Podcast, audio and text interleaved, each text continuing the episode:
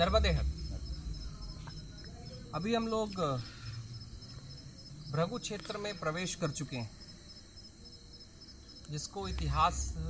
में बड़ा महत्व दिया गया। अपभ्रंश में कहीं वो भरूच हो गया। महत्वपूर्ण घटना है कि भृगु क्षेत्र में कहीं पर 10 का नेश्वर महादेव से लेकर जो भरूच का पुराना शहर है, और शुक्ल तीर्थ से हम लोग बहुत दूर नहीं है, 2-3 किलोमीटर में शुक्ल तीर्थ है।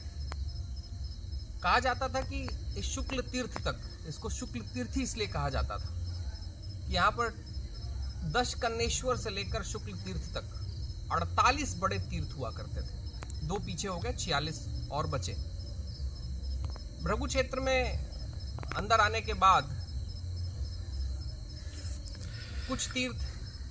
इनके बहुतेश जो तीर्थ हैं, वो तीर्थ कई मैया के घाटों पर थे, और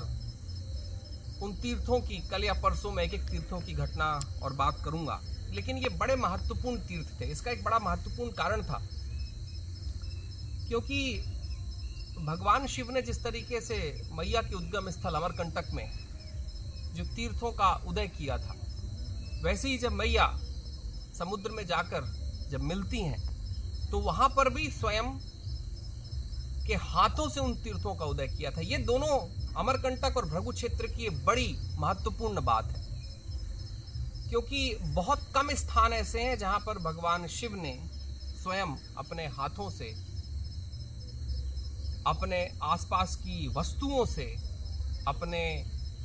कंठों से, अपने अलंकरणों से और अपनी विद्याओं से कहीं तीर्थों का निर्माण किया। तो भृगु क्षेत्र के, मैं भी आज भृगु क्षेत्र में जब भरूच शहर से निकल रहा था तो मैंने वहाँ स्थानीय लोगों से भी कहा कि वापस आऊँगा। ये जो 46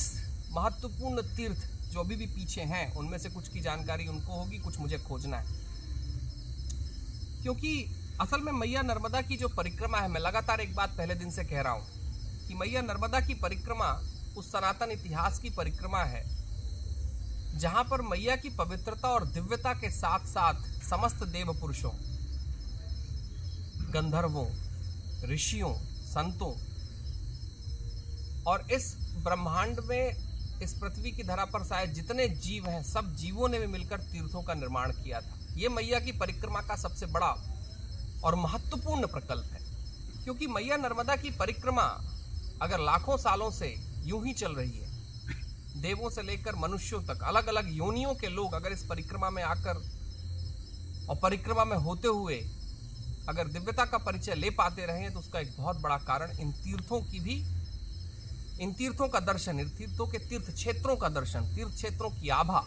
और वहाँ पहुँचकर मनुष्य के जीवन में जो घटता है सो घटता है, उसके घटने की प्रक्रिया का नाम कहीं परिक्रमा रहा। तो भृगु क्षेत्र से आज के लिए कि उन 46 तीर्थों का मैया की कृपा हो, मुझे वापस भेजे परिक्रमा के बाद, और मैं यहाँ कुछ समय ठहर के उन 46 तीर्थों को जो हमारे इतिहास में स्कंद पुराण से लेकर, कर्क संहिता से लेकर, भृगु संहिता से लेकर भारत के दिव्य शास्त्रों में जो तीर्थ लिखे हुए हैं, उन तीर्थों का पुनर्परिचय प्राप्त हो सके। भृगु क्षेत्र से नर्मदा।